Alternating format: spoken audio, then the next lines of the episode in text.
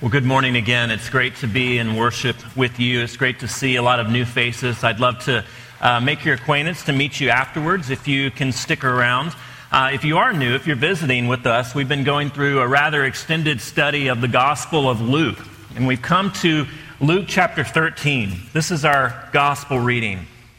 Then Jesus went through the towns and villages, teaching as he made his way to Jerusalem.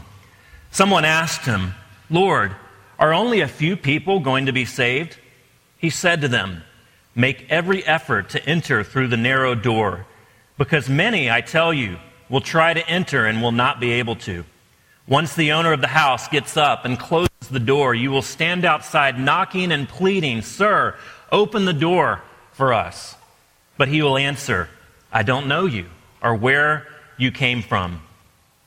Then you will say, We ate and drank with you, and you taught in our streets. But he will reply, I don't know you or where you come from. Away from me, all you evildoers. There will be weeping there and gnashing of teeth. When you see Abraham, Isaac, and Jacob, and all the prophets in the kingdom of God, but you yourselves thrown out. People will come from east and west, and north and south, and will take their places at the feast in the kingdom of God. Indeed, there are those who are last who will be first, the first who will be last. At that t- time, some Pharisees came to Jesus and said to him, Leave this place and go somewhere else. Herod wants to kill you. He replied, Go tell that fox, I will keep on driving out demons and healing people today and tomorrow, and on the third day I will reach my goal. In any case, I must press on today and tomorrow and the next day for surely no prophet can die outside Jerusalem. Jerusalem, Jerusalem, you who kill the prophets and stone those who sent you who are sent to you. How often I have longed to gather your children together as a hen gathers her chicks under her wings, and you are not willing. Look, your house is left to you desolate. I tell you, you will not see me again until you say, Blessed is he who comes in the name of the Lord. This is the gospel of Jesus Christ. This is a particularly pertinent, relevant passage. Many of you here are considering Christianity. What would it be like to truly believe? What would it be like to step into uh, the faith of Christianity? And one of the hurdles that you have. In fact, if we seriously wrestle with this passage, most of us would have this burden, this hurdle is what about this narrow door? Is the invitation really narrow? And if you're a Christian wanting to talk with others about your faith, about what it means to be a Christian, then you better have an answer to this issue. What does it mean that Jesus' way, Jesus' door, Jesus' message is narrow? We should all consider this. We're going to look at this passage from just three perspectives the width of the door, how wide is it? The key to the door, how do you open it? And then the other side of the door. What's on the other side? So the width, the key, and the other side. But before we do that, let's pray. Father, we pray for this time that you would seek us out, that you would invite us through this narrow door there are many of us here this morning who are hurting, who are wondering if you are still present in our lives. We are hurting because of strife at work, because of conflict with friends or family, and we need you to step into our lives in a new way, to remind us that you are present, to remind us that you have not only opened the door, but you have carried us through it. Some of us are lonely. Some of us need friendship. We need companionship. We need a relationship that you can use to demonstrate your presence and nearness through. Others of us are on top of the world. We're winning. And Lord, we need to be reminded that every good gift comes from you. That behind all of our prosperity, all of our possessions, is the smiling face of God that you give and we receive. Wherever we're coming from this morning, what binds us together is that it's no accident that we're here and that we all need to hear from you. We all need you to meet with us. And I pray that you would do that this morning through the singing, through the reading of Scripture, now through the sermon. I pray that you would do that in Jesus' name. Amen. So, Jesus, since 951, since chapter 951, there was a major transition in the book of Luke, the Gospel of Luke. And from there, he turned his face towards Jerusalem. And now everything that we read up until the Passion Week is on his way to Jerusalem. That's the context. He's on his way to die. He's on his way to give his life over for you and I. That's the context. And someone raises their hand up and says, Lord, are only a few people going to be saved? Now, as has become his custom, he has this peculiar way of answering questions. And upon first glance, it seems that he's being evasive, but he's answering the question. He's answering the question that they should be asking, not the one that, that they actually are asking in that moment. He doesn't give them speculative answers, speculative statistics or figures of how many are going to be saved. In fact, he seems to be answering how many won't be saved. Well, what's he doing? He's taking this question, this speculative question, wanting answers, wanting figures, wanting numbers, and he's taking this speculative question and making it very practical. He's taking what is a theoretical question and making it very personal. He's choosing to answer what they should be asking and what you and I should be asking. He knows through their pretense, he sees through their pretense and knows that what they're asking is how many of us are going to be saved.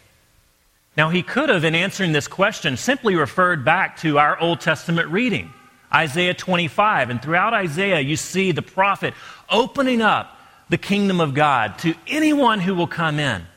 That the kings of other nations, that all peoples from everywhere will flood into the kingdom. And he could have just pointed to that and said, It's more than you expect. But he knows that since Isaiah was written down to this time, that the scope of that salvation has been very limited.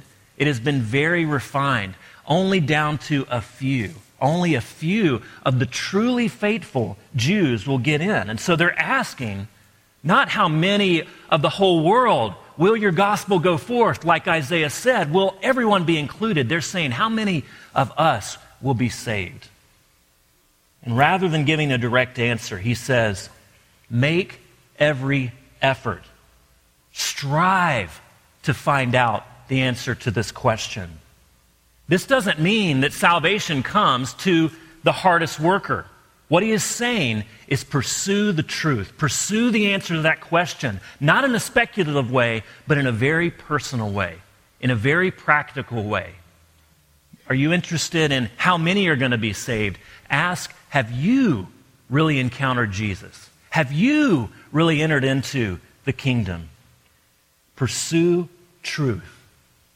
Pursue the answers. Often a caricature, caricature of Christianity is the lack of circumspection. It's the lack of open mindedness. That the, the role of the church, the role of doctrinal statements is to sort of keep people in line. It's to create a box and to maintain the status quo, to maintain narrow mindedness. But if we understand Jesus, if we listen to what he's saying, it's exactly the opposite. He wants them, he wants you and I to slow down and ask, are we being presumptuous? Are we taking something for granted? Are we too comfortable with the status quo to see that Jesus is destroying it?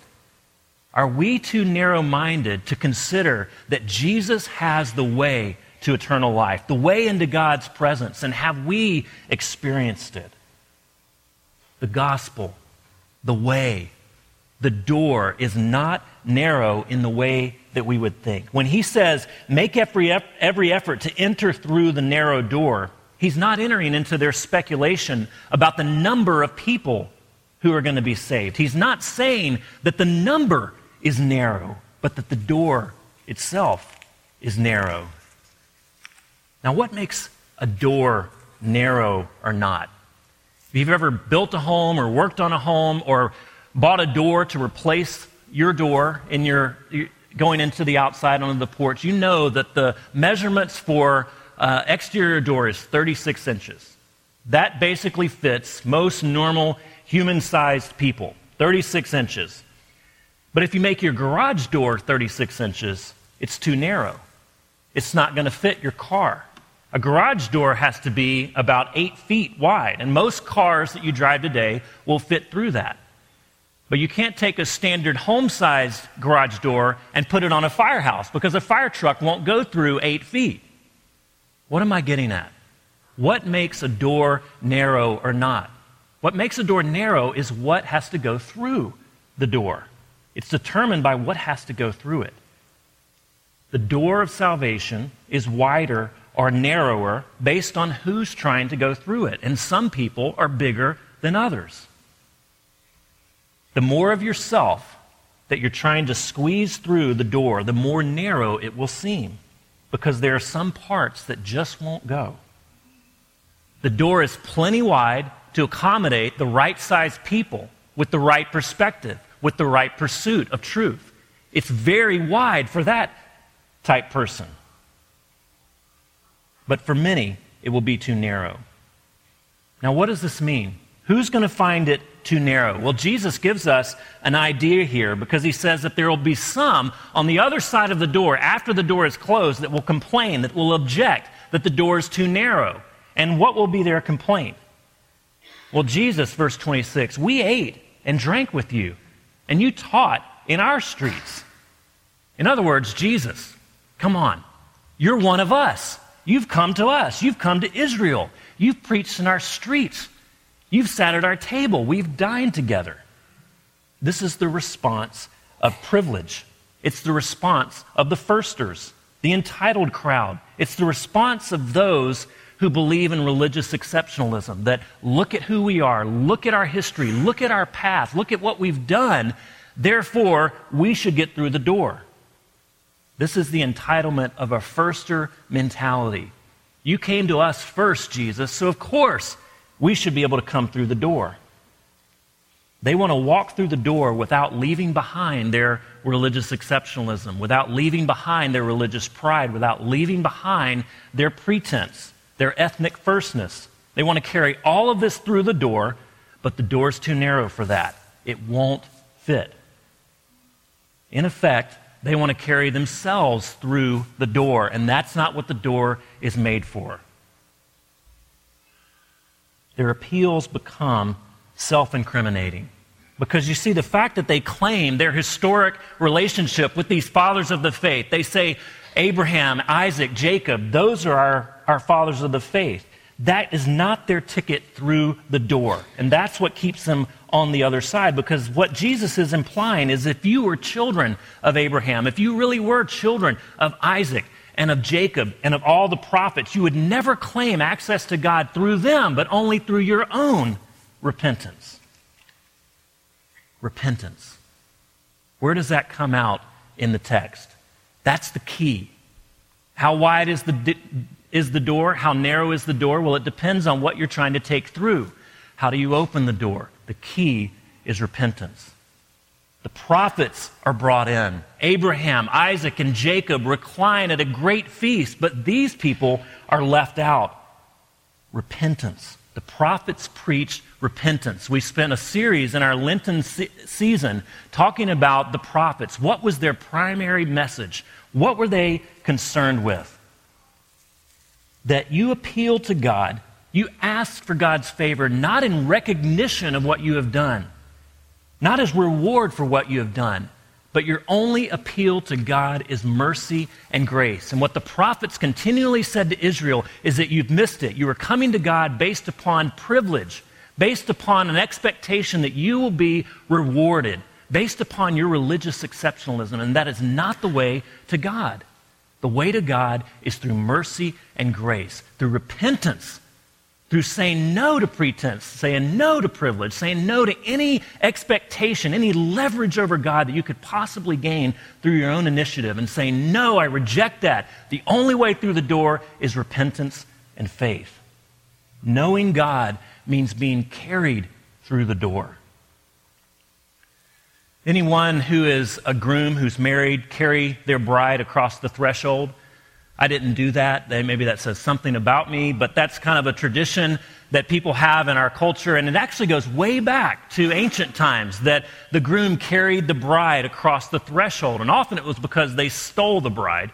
But sometimes it was because it was to ward off evil spirits, that you carried your bride into the room to ward off whatever evil spirits lurked in your home. So it has kind of this hokey uh, history to it. But in our day, the tradition became more that the, the groom would carry the bride into the new house to say, I am carrying you into this new life. This is what I am providing for you, and I will carry you into it. In other words, it's a little old fashioned because we don't have families that work like that so much anymore. We have multiple breadwinners and so forth. But in the time where this was very fashionable, it was the man who was saying, I give up my rights, I give up my claims upon independence. I give up my own autonomy. And in fact, I'm going to carry you.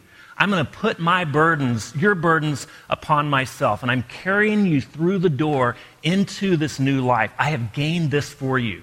I have worked for this, and now I give it to you as a gift. And symbolically, I'm going to carry you into that. This is what Jesus is suggesting. To get through the door, you need Him to carry you. But you want I want, oftentimes, to carry ourselves. And what does Jesus call this? He says, You evildoers. Evildoers.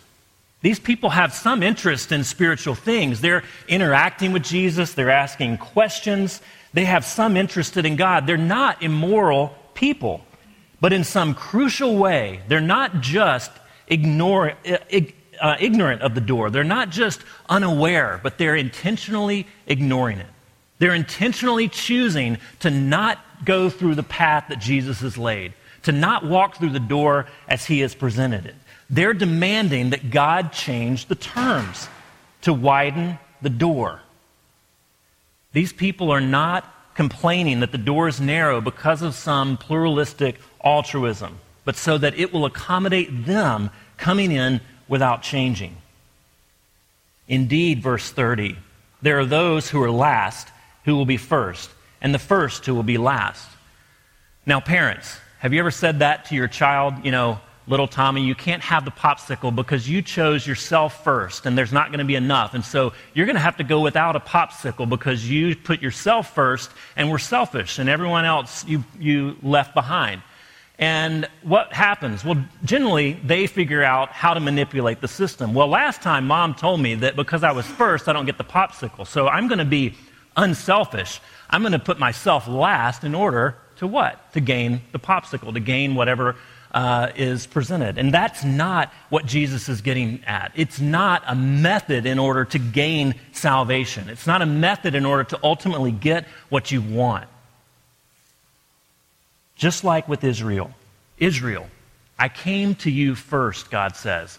Not so that you could have privilege, not so that you, not because you were great, not because you had anything that I needed. I chose you out of the rest of the nations. I appointed you to be my very beloved people. But it was not supposed to rest only with you. It was supposed to explode into the surrounding cultures. It was supposed to explode. Your blessedness for me was supposed to be blessed to other people. You were first, but first in priority of mission, of purpose. It wasn't so that you could be special and lifted up above the other nations. It was so that you could be a distributor of that blessing to everyone else. In Jesus' kingdom, your lastness is your firstness. Instead of having the attitude of Israel, instead of having the attitude of the child that says, I should be last so that I can be first, now what Jesus is saying is that you must be last. You must consider yourself the least. You must consider yourself at the back of the line. You must be surprised that Jesus would come to you. Not, in effect, oh, of course, you're coming to me because look at who I am. Your lastness is your firstness. Only the last finish first. Only those with nothing can get in through the door. The problem is that most people don't have nothing, they have something. They have a lot of something that makes them think that they have leverage over God, that they have right to walk through the door. They're worthy of God's attention. And what Jesus is saying is no The door is closed when you see it as a right. When you see yourself as worthy of walking through the door, the door will close upon you. When you see the door as an opening to grace and mercy, it is wide, it is beautiful, and that's the key to opening it. Those who expect to be first will end up dead last, and they will mourn and grieve. It says they will, there will be weeping there and gnashing of teeth. What a terrible, terrible image. But think about it. A person who enters a race and they expect to be eighth. Maybe I'll just kind of finish not dead last, but I'm going to be eighth. But if they finish ninth, they're not super disappointed. They're not going to cry and mourn, gnash their teeth. But if they go into the race expecting, I'm going to finish first because I'm a winner and because I'm better than everyone else, and then they finish dead last, what happens? They're crushed. They mourn. They weep. Those who are expected to be passed over, those who are expecting to be last, those who view themselves as having no leverage over God, when they're inv- invited to the front line, they're overjoyed. They have no claim, no leverage, and yet God has taken them from the back of the line, from Loserville, and has given them status as son and daughter of the king. People don't rejoice when they're given their due. People don't rejoice when they're recognized for what they think they should be recognized for. People rejoice because they've been given something that they don't deserve and can never earn. And that's the joy of heaven. The joy of heaven is getting on the other side of the door and saying, Me? Really? I was allowed in? That's the joy of heaven when you realize you had no claim over God. In fact, you had every reason that He would reject you, and He brings you in. He says, Welcome into my kingdom. That person turns around and looks at the door and says, Look how wide it was. It included me. It was wide enough to include even me. The person on the other side looks at the door and says, Wow, how wide it was. The person on this side of the door who doesn't want to change, who wants to bring in everything that they were before, says, Look how narrow, look how contrived, look how small. Two different perspectives. The joy of heaven says, Me? Really? I can come in? That's the key, and it unlocks the other side of the door. The key is repentance, and it opens up joy. Anyone in here uh, into Doctor Who, the British uh, science thing? I'm not really interested in it, but I do have a kid, and I've watched a couple of episodes, and one of our sons really enjoys it. Now, do you know what the TARDIS is? The TARDIS is that blue police box, and it's about, you know, four feet by about seven feet. It's not huge, but this is the box that Doctor Who uses to travel around in the space time continuum or whatever he does. And the point is that he steps into this box, which is not very big. It's tiny in terms of the, all of history and the whole world. It's tiny. But the whole world is opened up to him on the other side of that door. In fact, all of history is opened up to him. What looks very small from the outside looks fantastically large when you walk into it. The door is widest to those who go in because the new world is opened up, a new way of life, a new way of thinking that you would never have conceived of, you would never have considered before. And it's most narrow to those who stay out. Those who go in are amazed at how wide the door is. It was wide enough to include them. Those who stay out complain about the terms. Now, context again. What is going on with Jesus? Where is he headed? He is headed to Jerusalem. He's turned his face towards Jerusalem. He's going to die. He's not just offering a detached theory on the afterlife. He's not just speculating about, oh, this may, might be it. He's not just offering himself as kind of a messenger. He is saying, no, I am that door. I am the key. I am the only way to get to God.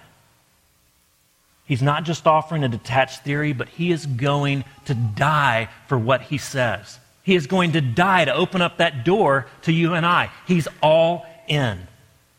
The answer to, his, to the question is as broad or as narrow as you would like to make it. He says, I'm going to Jerusalem to guarantee that anyone can come through the door. Anyone, no matter how rich, no matter how poor, no matter how bad, no, how, no matter how good, male or female, slave or free, anyone, Jew or Gentile, I am going to Jerusalem to lay down my life to guarantee that the door is that broad. He is widening it enough to include you and me and anyone who will come. He says, I'm not going to split hairs with you. I'm not going to give you a number. Don't you see? I'm going to my death to answer the question of who and how do I find salvation. The narrow door seems exclusive, it seems very narrow minded, but anyone, Jesus says, can come through. Everyone here can come through. And he says later that people from the east and the west and the north and the south, as a way of saying the whole world can come in and take their places where? At the feast that will go on forever. He's offering a warning. Yes, and he uses some incredibly vivid image, images. He's offering a warning and he's begging his hearers to repent, but not from the ivory tower, not just as a messenger, not just as a deliverer of some message. He's taking up resonance in the question. He's saying, if you want to know the answer of how many people will be saved, look at me. Look at me as I go to the cross. 34. Jerusalem, Jerusalem. And we'll say to do this in conclusion. You who kill the prophets and stone those who sent to you or sent to you. How often I have longed to gather your children together as a hen gathers her chicks under her wings, and you were not willing. Now, given the number of animals that's available for Jesus to choose, it's very curious that he chooses a chicken. We've got five at our house, and they don't inspire a lot of confidence. They kind of just wander around and peck at, peck at things. They don't have any weapons other than the beak, and that doesn't hurt too bad. But given the number of animals available, why a, why a chicken? Why a hen? A mother hen is not inspiring of confidence. How is that going to protect us? Barbara Brown Taylor, who is commenting on this passage, says if you think about this image, this is very typical of Jesus. And he, she says, Jesus is always turning things upside down so that children and peasants wind up on top while kings and scholars land on the bottom. He's always wrecking our expectations of how things should turn out by giving prizes to losers and paying the last first. So, of course, he chooses a chicken, which is about as far from a fox as you can get. That way, the options become very clear. You can live by licking your chops, or you can die by protecting the chicks. Jesus won't be king of the jungle in this or any other story. What he will be is a mother hen who stands between the chicks and those who mean to do them harm. She has no fangs, no claws, no rippling muscles. All she has is her willingness to shield her babies with her own body. If the fox wants them, he will have to kill her first, which he does, as it turns out. Lots of stories are told by those cleaning up after barnyard fires in the smoldering ashes, the roof is caved in, there's wood pieces laying on top of each other. And as they clear these smoldering ashes, what they'll find oftentimes is this carcass of a hen, a burned, crispy chicken, a hen. And as they pick up the carcass of the hen, what comes out? Dozens of little chicks. The mother hen has gathered those chicks under her, under her protection not because she had fangs and rippling muscles, but because she had a willingness to die for her chicks. This is perhaps the most vivid image yet in the Gospel of Luke of what Jesus intends to do, what he thinks his death is all about.